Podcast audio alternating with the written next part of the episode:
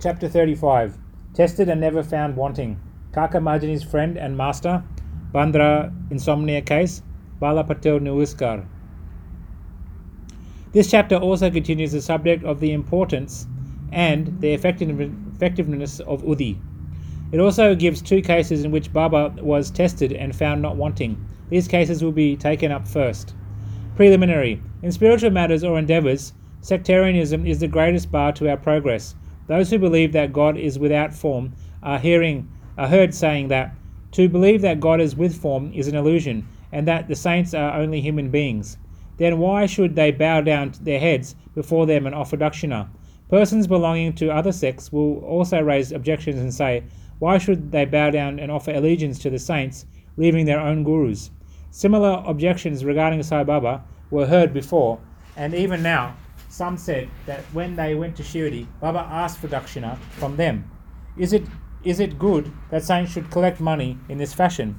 If they do so, where is their sainthood? But there are many instances where men went to Shirdi to scoff but remained there to pray. Two instances are given below. Kaka Mahajani's friend. A friend of Kaka Mahajani was a worshipper of Nirgun God without form and was averse to Adol Atri. Out of curiosity, he agreed to go to Shirdi with Kaka Mahajani on two conditions. One, that he would neither bow down to Baba, or two, pay him any Dakshina. Kaka agreed to these conditions, and they both left Mumbai on a Saturday night and reached Shirdi the next morning. As soon as they put their feet on the steps of the masjid, Baba looked at the friend from a little distance and addressed him in sweet words as follows. "Oh, welcome, sir." The tone in which he uttered the words was a very peculiar one. It exactly resembled the tone of the friend's father. It reminded him of his departed father and sent a thrill through his body. What an enchanting power the tone had. Being surprised, the friend said, "This is no doubt the voice of my father." Then he at once went up and, forgetting his resolution, placed his head upon Baba's feet. Then Baba asked for Dakshina twice, once in the morning and again at noon, at the time of their taking their leave. He asked for it when they left at noon, at that time of taking their leave. He asked for it from Kaka only, and not from the friend. The latter whispered to Kaka, "Baba asked for Dakshina from you twice. I am with you. Why does he ignore me? You asked Baba yourself," was Kaka's reply. Baba asked Kaka what his friend was whispering. Then the friend asked Baba himself whether he should pay any Dakshina. Baba replied, "You had no mind to pay, so you were not asked. But if you want to pay now, you may." Then the friend paid 17 rupees as Dakshina, the same amount that Kaka paid. Baba then addressed him with a few words of advice. "You destroy the telis, the wall, the sense of difference between us, so that we can see and meet each other face to face." Then Baba allowed them to leave. Though the weather was cloudy and rough, Baba assured them of their safe journey, and both of them reached Mumbai safely. When he reached home and opened the door and the windows of his house, he found the two sparrows dead on the ground, and one just flying out through the window. He thought that if he had left the windows open, two sparrows would have been saved, but thought again that they met their lot, and that Baba had sent him back soon enough to save the third sparrow. Kaka Mahajani's master.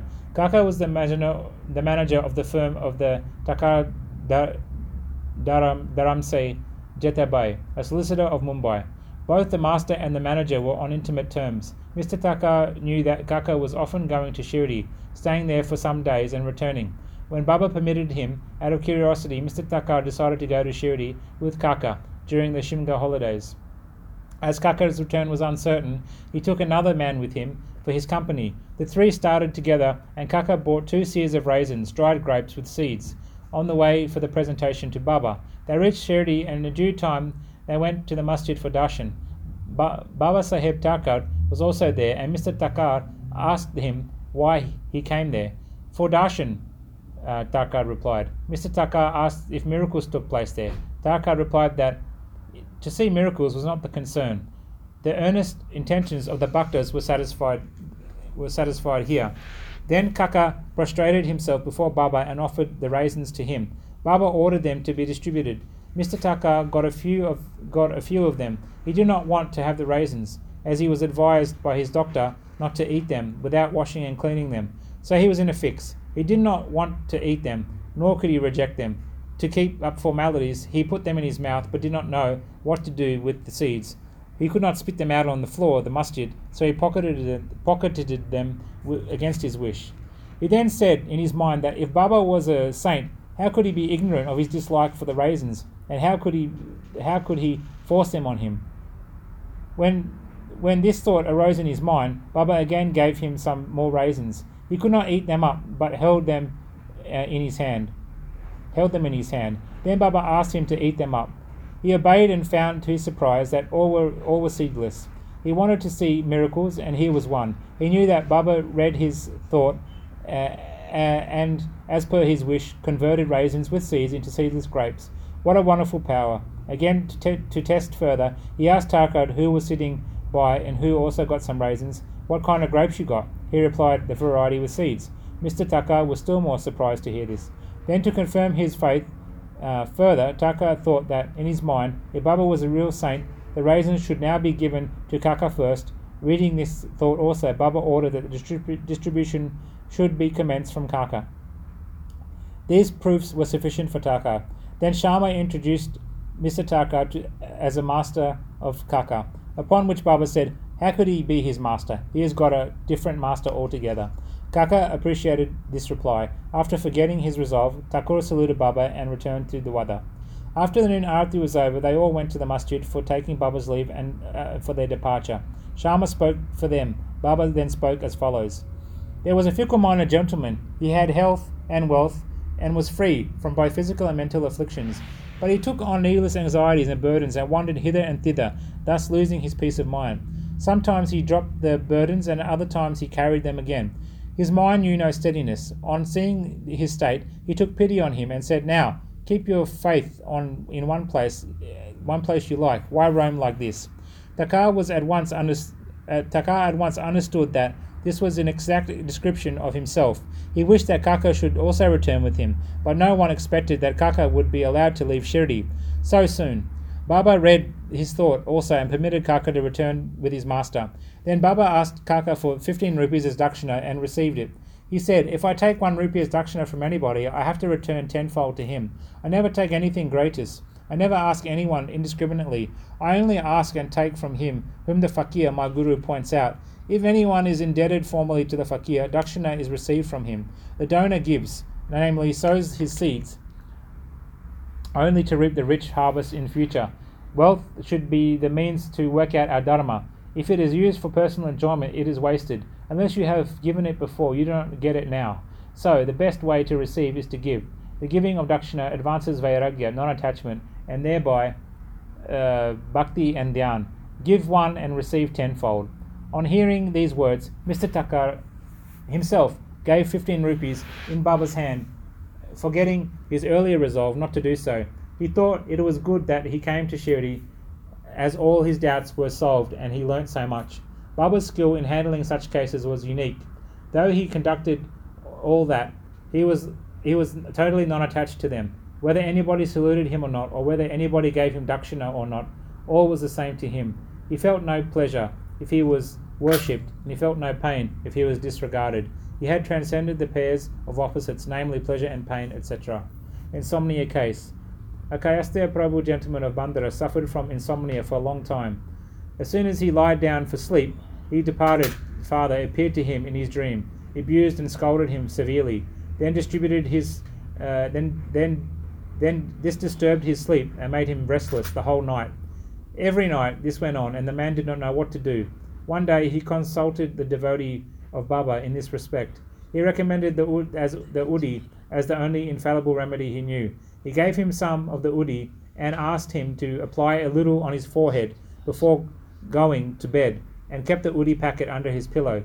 He tried this remedy and found, to his great surprise and joy, that he had a sound sleep, and there was no disturbance of any kind. He continued the remedy and always remembered Sai. Then he got a picture of Sai Baba, which he hung on the wall near his pillow and started worshipping it daily, and on Thursdays offered garland, naivedya, etc. Then he got well and forgot his trouble altogether. Balaji Patil Nevaskar. This man was a great devotee of Baba. He rendered excellent and selfless service. Every day he swept and kept clean the passages and the streets of Shirdi, through which Baba passed his daily routine. After him, this work was equally done well by another devotee, Radhakrishna Mai, and after by Abdullah. When Balaji reaped his corn every year, he brought the whole quantity and presented it to Baba. He returned with what Baba had given him back and maintained himself and his family with it. This course was followed by him for many years, and after him by his son also. The power and efficacy of Udi. Once it so happened that Balaji's death anniversary, a certain number of guests were invited, and the dinner was prepared for them. But at dinner time it was found that thrice the number of people invited turned up. Mrs. Nevaskar was in a fix. She thought that the food would not suffice for the people assembled, and if it fell short, the honour of the family would be at stake. Her mother-in-law comforted her by saying, "Do not be afraid. It is not ours but Sai's food. Cover every vessel with cloth, put some udhi in it, and serve from the same without opening it. Sai will save us from ignominy."